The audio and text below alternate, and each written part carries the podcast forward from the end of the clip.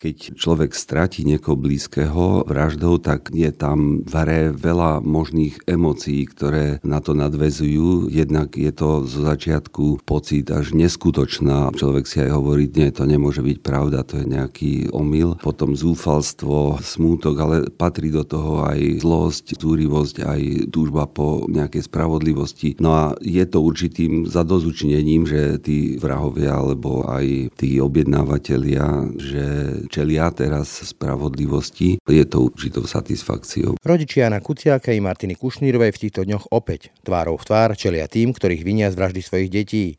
Pre Jánových rodičov i Martininu mamu proces s obžalovanými z vraždy ich detí musí byť nepochybne obrovská trauma. Zároveň však tento súd pre nich aj akousi katarziou, hovorí psychiatr Jozef Hašto. Téme traumy sa venuje už celé roky a tvrdí, že vražda tohto mladého a nevinného páru bola traumou doslova pre celú našu spoločnosť. Tak tá naša spoločnosť pre pána Boha funguje tak, že keď odhalím pravdu a poviem pravdu, tak vlastne mi hrozí alebo nám hrozí smrť. A to zrejme bol aj zámer tých, ktorí o tom rozhodli, že teda necháme ho zabiť, že aby zastrašili. Tým ešte, že aj Martina bola zavraždená, že oni vlastne smerovali k sobu sobášu a k tomu, že budú spolu žiť, oni sa mali radi, mali by deti, tak to je hrozná predstava. A kvôli tomu to bolo emocionálne také koncentrovanejšie a silnejšie. Súdny proces s Marianom Kočnerom ako aj ďalšími obžalovanými teda má a aj bude mať očistný účinok pre nás všetkých. Kedy si dávno existovala krvná pomsta, takže je to určitá prirodzená tendencia človeka, keď mu niekoho blízkeho zabijú, že chce pomstu. Je to nič choré, nič nezdravé zdravé, ale vďaka tomu, že civilizácia pokročila tak, že existujú inštitúcie, ktoré sa majú starať o spravodlivosť, čiže policia, prokuratúra, súdnictvo, tak človek môže delegovať vlastne tú tendenciu k pomste na vykonanie tej spravodlivosti. Má to určite určitý upokojujúci efekt. Trauma, teda zranenie duše. Zažili ju mnohí z nás. Dôvodom môže byť smrť blízkeho, stav ohrozenia na živote, ale aj sexuálne zneužívanie či týranie v detstve. Niektorí sa s traumami vyrovnávajú ľahko, iní zasa doslova celé roky, no a niektorí sa s takýmto zážitkom nevedia vyrovnať vôbec. Najlepším liekom je pritom mať niekoho naozaj blízkeho, mať rameno, na ktorom sa môžeme vyplakať a mať uši, ktoré dokážu vypočuť aj tie naše najhoršie nočné mory. Sú ľudia, ktorí majú aspoň jeden veľmi kvalitný vzťah aj pred tou traumou, aj po traume a to je veľmi nápomocné preto, aby buď tá trauma nespôsobila nejakú poruchu, alebo ak aj spôsobila, aby sa s nej ten človek dostal. Ale musí ten pomáhajúci brať do úvahy, že si to vyžaduje čas, že si to vyžaduje trpezlivosť. Dobré ráno. Je útorok 4. februára. Počúvate Ráno na hlas. Pekný deň vám želá Brani Dobšinský. Ráno na hlas. Ranný podcast z pravodajského portálu Aktuality.sk.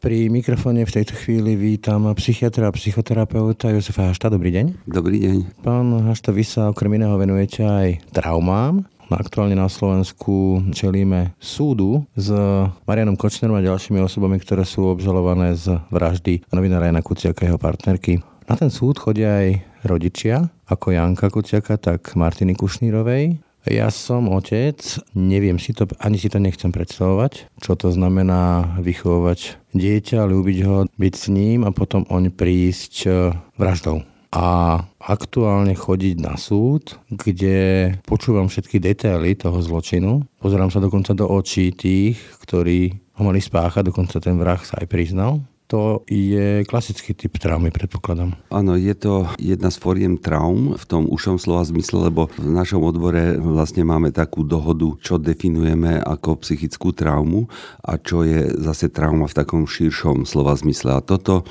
strata milovaného človeka násilím, v tomto prípade teda vraždou násilím, je niečo, čo je súčasťou vlastne definície psychickej traumy, aj keď ten človek v tomto prípade ten rodič nie je prítomný pri tej samotnej vražde, ale proste sa dozvie o tom a má o tom predstavu a prípadne sa dozvie nejaké ďalšie detaily. Takže áno, je to masívna trauma ako pre rodičov a blízkych súrodencov alebo blízkych aj priateľov Jana Kuciaka a Martiny Kušnírovej. To chodenie na súd, kde musia, hovorím, počúvať, ako presne k tomu došlo, každý ten detail, a čeliť e, aj pohľadom, alebo teda pozerať sa na tých vrahov, je to niečo, čo na jednej strane môže ešte viac traumatizovať, na druhej strane môže tam byť aj nejaký pocit katarzie, že sedia pred súdom a budú čeliť spravodlivosti, aj keď mi toto moje dieťa už nikdy nevráti? Áno, v tom môžu byť rôzne aspekty, takže keď človek stratí niekoho blízkeho vraždou, tak je tam v veľa možných emócií, ktoré na to nadvezujú. Jednak je to zo začiatku pocit až neskutočná omámenosti a človek si aj hovorí, nie, to nemôže byť pravda, to je nejaký omyl. Také popretie a potom zúfalstvo, smútok, ale patrí do toho aj zlosť, zúrivosť, aj túžba po nejakej spravodlivosti alebo pomste. No a je to určitým zadozučinením, že tí vrahovia alebo organizátori alebo aj tí objednávateľia, že čelia teraz spravodlivosti, ale tie pocity, ktoré to vyvoláva, to môže byť e, veľmi rôznorodé. Ľudia dosť e, rôznorodo reagujú vlastne na takúto životnú situáciu, na traumu, každý to svojím... To sa práve vám skočím do rečí, že mňa fascinuje, ako mnohí riešia, ako má rodič trúchliť, špeciálne sa to týka pani Kušnírovej, ktorá to, čo prežíva, prežíva spôsobom akčným, takým proste ona bojuje za tú svoju dceru a ako by narúšala mnohým ľuďom nejakú predstavu, že matka má sedieť doma a plakať do vankúša. Áno, ona reaguje energicky, akčne a to je jeden zo spôsobov, ako sa s tým vyrovnávať, že robiť všetko pre to, aby sa nastolila spravodlivosť, aby boli postihnutí tí, čo jej zobrali dceru. Ja to hodnotím ako správne a sympatické, ale hovorím, každý to inak zvláda, inak spracováva a nie u každého musí, aj keď veľmi miloval toho človeka, nemusí vlastne mať z toho nejakú psychickú poruchu. To si vôbec netrúfam odhadovať, ako je to u nich, ale predpokladám, že mali nejaké besené noci a niekedy sa objavuje taký fenomén, ktorý súvisí s tým popretím, že človek vyjde pred doma, čaká, že tá dcera alebo ten syn, že sa vráti, že príde, hej, že človek žije akoby v takých dvoch svetoch, ako v takom sne. Aj ten svet sa môže stať taký neskutočný ako vo filme, aj samotná existencia toho človeka, čo zažil takúto stratu, si môže pripadať ako, ako keby nebol celkom svoj a skutočný aj svet okolo, ako keby to bolo v nejakom filme. A nakoľko dôležité je pre človeka, ktorý utrpí takýto typ traumy, tá satisfakcia podobe nejakej tej svetskej spravodlivosti. To dieťa to nikomu nevráti, ale ten pocit, že povedzme spravodlivosti bolo učinené za dosť, Myslím si, že tá spoločenská reakcia jednak, že cíti, že u mnohých ľudí má pochopenie a oporu. Ten človek, ktorý zažil takúto stratu, tak to je veľmi nápomocné k tomu, aby to zvládal, aby sa s tým vysporiadavali, keď je to samozrejme niečo na celý život.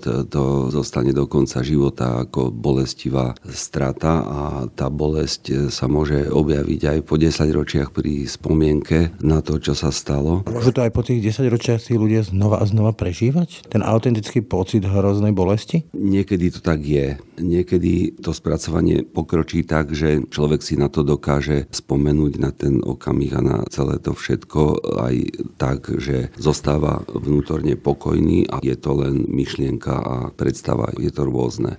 Ale ten problém spravodlivosti, kedysi v stredoveku a kedysi dávno existovala krvná pomsta. Takže je to určitá prirodzená tendencia človeka, keď mu niekoho blízkeho zabijú, že chce pomstu. Není to nič choré, nič nezdravé, ale vďaka tomu, že civilizácia pokročila tak, že existujú inštitúcie, ktoré sa majú starať o spravodlivosť, čiže policia, prokuratúra, súdnictvo, tak človek môže delegovať vlastne tú tendenciu k pomste na vykonanie tej spravodlivosti. Má to určite určitý upokojujúci efekt, i keď zrejme ten trest, e, aj keď ide o 25 rokov alebo do životie, tak e, není žiadnou nejakou náplasťou, ale je to určitou satisfakciou. Spomínali ste, že okrem tých najbližších príbuzných ten pocit straty prežívajú aj priatelia, kolegovia tuto v redakcii, ktorí Janka poznali môže byť niečím takým, čo sa stalo, o čom sa teraz rozprávame, traumatizovaná aj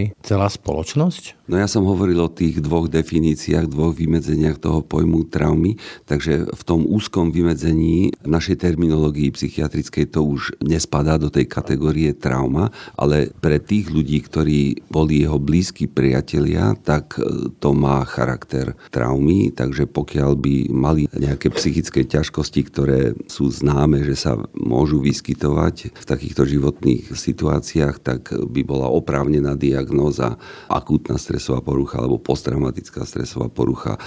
Pre ostatných, ktorí vlastne ho len dodatočne poznali jeho tvár a vrátili sa k jeho príbeh a čo písal, tak pre tých to môže byť trauma v tom širšom slova zmysle, čiže môže dôjsť k určitému takému emocionálnemu preťaženiu lebo je to spojené vlastne s takou predstavou, no tak dobre, tak tá naša spoločnosť pre Pána Boha funguje tak, že keď odhalím pravdu a poviem pravdu, tak e, vlastne mi hrozí, alebo nám, čo máme zmysel pre pravdu a pre pravdu, tak hrozí smrť. Čiže nejaké také stotožnenie sa vlastne, že môže sa to stať aj mene, prípadne mojim deťom. Žijem poctivo, o niečo sa snažím a napriek tomu... A to zrejme bol aj zámer tých, e, ktorí o tom rozhodli, že teda necháme ho zabiť, že aby zastrašili v tomto prípade teda investigatívnych e, novinárov. Keby sa to bolo stalo tak, ako to oni pôvodne plánovali, že ho chceli zabiť a odliezť niekde a telo... Len telo zmizlo. Hej? By telo zmizlo, tak e, tá reakcia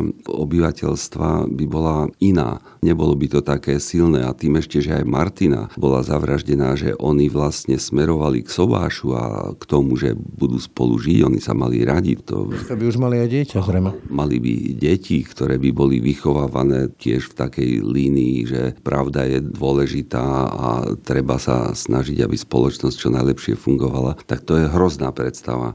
A kvôli tomu to bolo emocionálne také koncentrovanejšie a silnejšie. Sa odrazím od tohto prípadu, tak vy napríklad ste boli involvovaní v prípade Hedvigy Malinovej, mali sme tu ale aj ďalšie traumatické udalosti.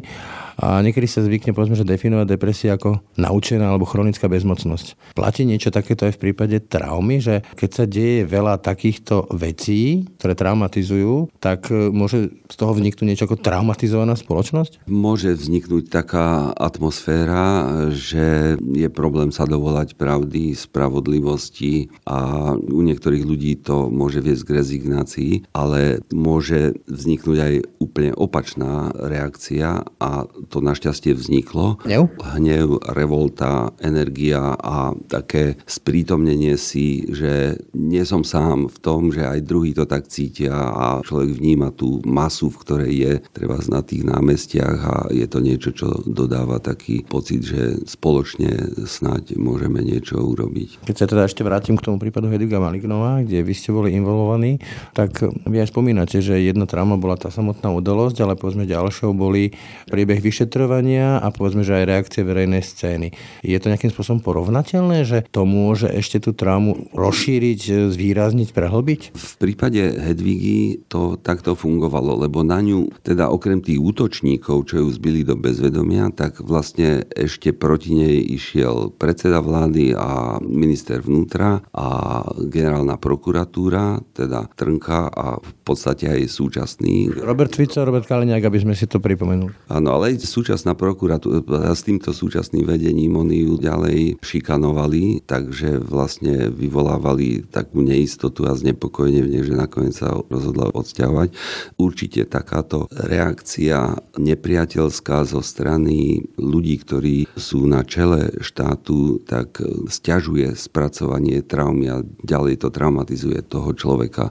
V prípade Jana a Martiny našťastie tá reakcia taká spoločenská a zo strany médií je priaznivá v tom zmysle, že je tu pobúrenie, je tu snaha pátrať po tých páchateľov, odhaliť to, potrestať ich a podobne. Takže toto pôsobí určitú úľavu alebo taký pocit, že nie sme v tom sami, teda myslím teraz Janových rodičov alebo príbuzným súrodencov a pani Kušnírovú a spol. Ale aj vás, novinárov, ktorí ste na blízko s ním boli a bol váš kamarát. Traumy väčšinou sú o udalostiach, ktoré sú hlboko súkromné až intímne, či už je to smrť alebo prípadne zneužívanie, týranie a podobne. Keď sa ale stanú predmetom nejakého verejného diskurzu, alebo teda sú verejné, Zhoršuje to alebo pomáha to naopak? Závisí to na tých reakciách. Takže myslím si, že rozumný predstaviteľ štátu, ktorý má vysoké nejaké postavenie v tej hierarchii štátnej, by sa mal vždycky postaviť na stranu tých traumatizovaných ľudí. Aj sa to považuje zo strany mnohých odborníkov za také nápomocné na psychické spracovávanie, na vyrovnávanie sa s tou traumou. Poďme teraz k samotnej traume v tom užšom slova zmysle, v tom psychiatrickom. Ako by sme vedeli definovať, čo sú také kľúčové udalosti alebo možno katalizátory, z ktorých vznikajú traumy v tom psychiatrickom slova zmysle? Sú to v podstate situácie, kde ide o život, že človek zažije, že je jeho vlastný život ohrozený. To môže ako príklad byť znásilnenie s výhražkami, zabitia, ak osoba nebude povolná, lúpežné prepadnutie, kde človek nevie, že čo mu siahne ten lúpežník Môžu to byť e, rôzne mučenia v totalitných e, režimoch, Môže to byť e, auto, nehoda, havária, zemetrasenie alebo povodeň, čiže vôbec situácie, kde ide o život. Ale aj keď je človek svetkom, že niekomu, niekto druhý je ohrozený na živote, nemusí to byť ani príbuzný, ale vidí to, je súčasťou, je svedok tej situácie a prípadne skončí to smrťou pre toho, ktorý je takto ohrozený. A potom je to táto situácia, že človek nemusí byť svetkom tej situácie, ale má blízky vzťah a dozvie sa o tom, že teda došlo k tomu násiliu, ktoré skončilo smrťou. Jedným z udalostí, ktoré môžu vyvolať traumu, je povedzme znásilnenie alebo zneužívanie. Nedávno som robil rozhovor s človekom, ktorý sa venuje téme zneužívania a týrania detí a tie čísla sú hrozivo vysoké. A rozmýšľam nad tým, že tí ľudia postupne dospievajú, dospejú a ak nie sú riešení alebo nevyriešia si tú traumu, zrejme sa to s nimi poniesie celý život. Je to rôzne. Môže to tak byť, ako hovoríte, a môže to negatívne ovplyvňovať ich život, ale sú aj ľudia, ktorí majú aspoň jeden veľmi kvalitný vzťah aj pred tou traumou, aj po traume a to je veľmi nápomocné preto, aby buď tá trauma nespôsobila nejakú nejakú poruchu, alebo ak aj spôsobila, aby sa s nej ten človek dostal. Keď vás e, preložím, tak znamená to, že ak mám nejaké rameno, na ktorom sa viem vyplakať, alebo o ktoré sa viem oprieť, tak je to kľúčový faktor pri vyrovnávaní sa s traumou. Áno, presne tak. A potom ešte existuje taká skupina ľudí, nevieme presne, aká časť populácie to je, ktorá má takú genetickú výbavu, že napriek tomu, že zažije niečo takéto traumatické, niečo veľmi zlé, alebo aj opakovanie, tak nejde to do poruchy a vie sa s tým vyrovnať. A zaujímavý fenomén je, a taký dôležitý fenomén, že aj ľudia, ktorí zažili traumu a či už majú, mali z toho nejakú, či už dočasnú alebo dlhšie trvajúcu poruchu, tak e, niekedy paralelne s tým spracovávaním traumy sa vyvíja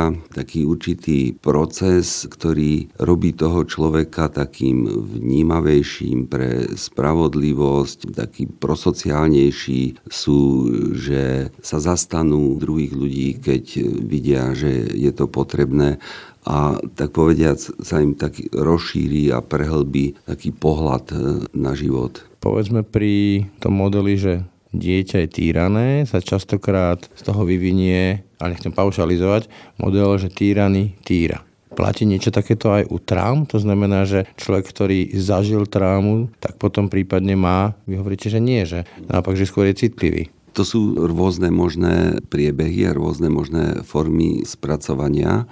Keď teda hovoríme o deťoch, ktoré boli týrané, tak áno, existujú prípady, že sa stotožnia s tým agresorom a že majú tendenciu sa potom v neskôršom svojom živote správať tiež tyránsky voči... Za ten vzorec. Preveznuté vzorec, alebo taký štokholmský syndrom sa tiež hovorí u dospelých, ale to môže byť aj opačne, že je ten človek ustrašený a bojazlivý, čiže dominuje v jeho osobnosti taká tá ubiedená... Čo ako úzkosti, prípadne až depresia? Úzkostná alebo taká emocia bezmocnosti. Z vášho pohľadu, aká sme my spoločnosť, čo sa týka tých traum? Ako pozorujete tu, že tu v odzvukách pobojuje veľa, veľa, veľa ľudí, u ktorých možno vidieť, že asi sa nevyrovnali, povedzme, že s nejakou traumou, ktorú zažili? My teraz vyhodnocujeme taký výskum na reprezentatívnej vzorke slovenského dospelého obyvateľstva a zistili sme, že teda veľmi veľa ľudí bolo, de- špeciálne sme sa zaberali aj na traumatizáciu v detstve a zistili sme naozaj, že veľa ľudí zažilo nejakú formu traumatizácie, niektorí aj viacnásobnú. A zistili sme, že to zvyšuje až 14-násobne výskyt depresí a úzkostných stavov, ale aj určitých psychosomatických syndromov, ako sú také nevysvetliteľné bolesti alebo somatickým vyšetrením nevysvetliteľné bolesti. A astma a rôzne imunitné problémy. Takže môže to viesť k narušeniu zdravia. Ale znova opakujem, že je mnoho ľudí, ktorí napriek tomu, že zažijú traumatizáciu, tak sa z toho dobre dostanú a stanú sa z nich takí vnímavejší a prosociálne orientovaní ľudia. A je niečo ako nejaká predispozícia, kto je takto odolný, prípadne kto je náchylnejší na to, že keď je trauma alebo stane sa mu, lebo však to sa tá havária môže stať komukoľvek, že sa z toho pozviecha, alebo naopak má predispozíciu na to, že sa s ním bude vlieť tá vec celé roky? No jednak existuje určitá genetická predispozícia k tomu, že tá trauma že môže vyvolať poruchu, ale tá dispozícia nie je až tak významná alebo kľúčová, veľká, tam je kľúčový ten život ohrozujúci zážitok. Takže napríklad tie akutné stresové reakcie máme tendenciu chápať ako normálnu reakciu na nenormálnu životnú situáciu.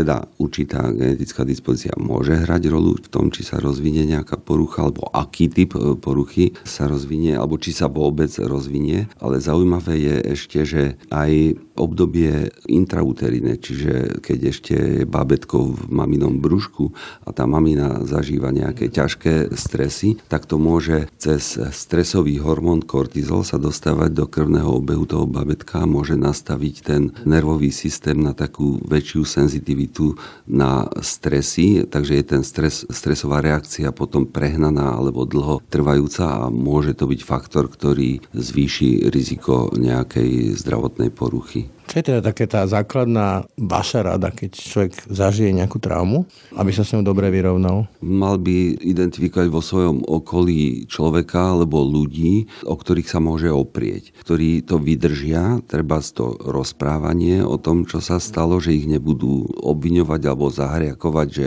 nerozprávaj o tom, ja to neznášam, nevydržím, lebo nie každý človek zvládne komunikačne tú... Bútlavou vrbou. No tak bútlavou vrbou to by bolo také bez odozvy úplne, ale tam ten človek musí byť naladený na empatický. človeka empaticky, ale pritom to dokáže vydržať. V hĺbke duše má základ určitého pokoja, že dokáže sprevádzať a byť oporou a pozbudením pre toho človeka, ale musí ten pomáhajúci brať do úvahy, že si to vyžaduje čas, že si to vyžaduje trpezlivosť. No a niekedy Niekedy je potrebná aj odborná pomoc, ktorá musí byť taká veľmi cielená. Už v posledných 10 ročiach sa rozvinuli také psychoterapeutické metódy, ktoré sú dosť dobre účinné pre týchto ľudí, zatiaľ čo tá medicamentozná liečba má o mnoho menšiu efektivitu. Hovoríte, že ten človek potrebuje to zo seba dostať. Poďme, že vyrozprávať sa, tak mi napadá, už sme tu zažili na Slovensku viacov prípadov, špeciálne napríklad žien, ktoré išli išli na verejnosť s veľmi pravdepodobne malou dušičkou, ako to bude prijaté a, a urobili taký ten coming out. Bola som zneužívaná, bola som týraná. Pomáha to? Lebo tie reakcie mňa dosť šokovali, boli až hejterské. Je to dosť riziko, keď sa to rozhodne urobiť tá traumatizovaná osoba, lebo tak ako hovoríte, tie reakcie u niektorých ľudí sú hejterské. A to sú vlastne tie typy ľudí, ktorí sa majú tendenciu stotožniť s tým agresorom, s tým týrajúcim a tí toho človeka, čo zažil tú bolesť, tak ho berú ako niekoho, na koho môžu útočiť.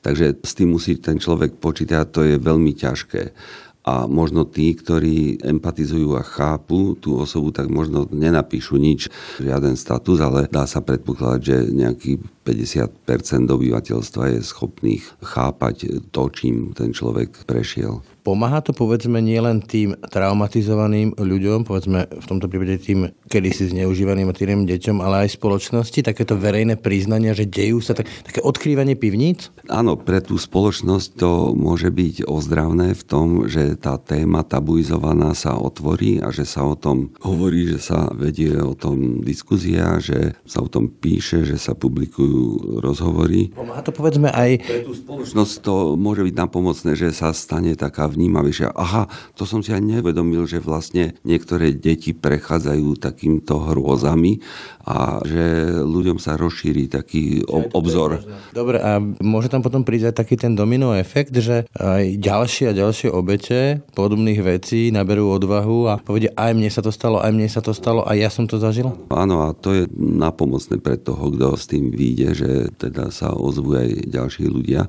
Myslím aj, že tá mýtu aktivita, že mala asi takúto dynamiku, že zo pár tých dievčat sa, alebo žien mladých sa rozhodlo prehovoriť a pridali sa ďalšie a vznikol z toho, pozrite sa, je tu veľký problém. Z toho, čo vás počúvam, to spoločné, čo hovoríte, mi príde, že ako veľmi potrebujeme nebyť sami. Najmä keď sa nám stane niečo zlé buď mať to rameno popri sebe, alebo aspoň vedomosť o nejakých iných ľuďoch, ktorí sa do toho vedia vcítiť, prípadne to zažili. Chápem to správne? Áno, čiže ten oporu poskytujúci vzťah a to vedomie, že tieto veci sa stali aj iným ľuďom a tiež sa s tým vyrovnávali a že mnohí sa dokázali z toho dostať, aj keď mali nejaké postihnutie z toho a že sa dokázali aj tak ako bojovne potom správať v tom dobrom slova zmysle. Čiže asi tou najlepšou radou od vás by zrejme bolo, pestujme si každý aspoň jeden silný, pevný, dôležitý vzťah Áno, toto vyšlo z jednej štúdie, ktorá trvala asi 40 rokov na jednom havajskom ostrove, kde vlastne od tehotenstva vlastne tie decka po narodení sledovali 40 rokov, že ako sa vyvíjali po zdravotnej stránke a hlavne po psychickej. A ukázalo sa, že tie deti, ktoré boli traumatizované a strašne veľa zlého zažili, tak sa dobre vyvinuli, pokiaľ mali v živote aspoň jeden kvalitný oporu poskytujúci vzťah, alebo ak ho nemali, tak boli aspoň jeden rok v dobre fungujúcej psychoterapii. Tak e, tam sú potom veľké šance, že to optimálne spracuje človek. V dnešnej dobe samozrejme dejú sa neviem, od havárií až po zneužívania a zlo zločin, to sa asi veľmi nemení, možno sa to trošku zmenšuje, čo sa týka toho zločinu, ale už nežijeme v dobe veľkých vojen, kde proste tie armády sa preženú cez to územie raz jedna, raz druhá. Sme potom ako spoločnosť e, citlivejší na to, že nás niečo traumatizuje? Máme menšiu odolnosť? Keď sa preženie vojna, tak e, sa zvýši vlastne podiel tých traumatizovaných v obyvateľstve, takže tých ľudí, čo sa s tým vyrovnávajú, je zrejme viac. V takých mierových časoch, ako my žijeme v Európe, vlastne len čelíme tým hybridným vojnám, ktoré si mnohí ani nechcú pripustiť, že existujú, ale to týranie, zabíjanie je neporovnateľne menej tak e, asi musíme počítať s tým, na Slovensku síce nebola taká štúdia robená, že koľko presne je ľudí, ktorí trpia posttraumatickou stresovou poruchou, ale keďže v Nemecku je to okolo, myslím, 2,5%, tak sa dá odhadovať, že aj u nás to bude tak nejak podobne. Sú niektoré krajiny, kde tá spoločnosť je tak dobre fungujúca, tak usporiadaná a tak mieru milovne funguje, ako Island, treba tam je, myslím, najmenší výskyt tých posttraumatických stresov, asi 1%. V iných krajinách, kde je to také turbulentnejšie, tak je to 5 alebo 7%. Toľko Jozef Hašto, ďakujem za rozhovor. ďakujem pekne. Ráno nahlas. Ranný podcast z pravodajského portálu Aktuality.sk. Tak to bolo z dnešného rána na hlas naozaj všetko. Počúvajte nás každé ráno na webe aktuality.sk lomka podcasty, ako i v ďalších podcastových aplikáciách. Pekný deň a pokoj v duši praje. Braň Dobšinský. Všetky podcasty z pravodajského portálu Aktuality.sk nájdete na Spotify a v ďalších podcastových aplikáciách.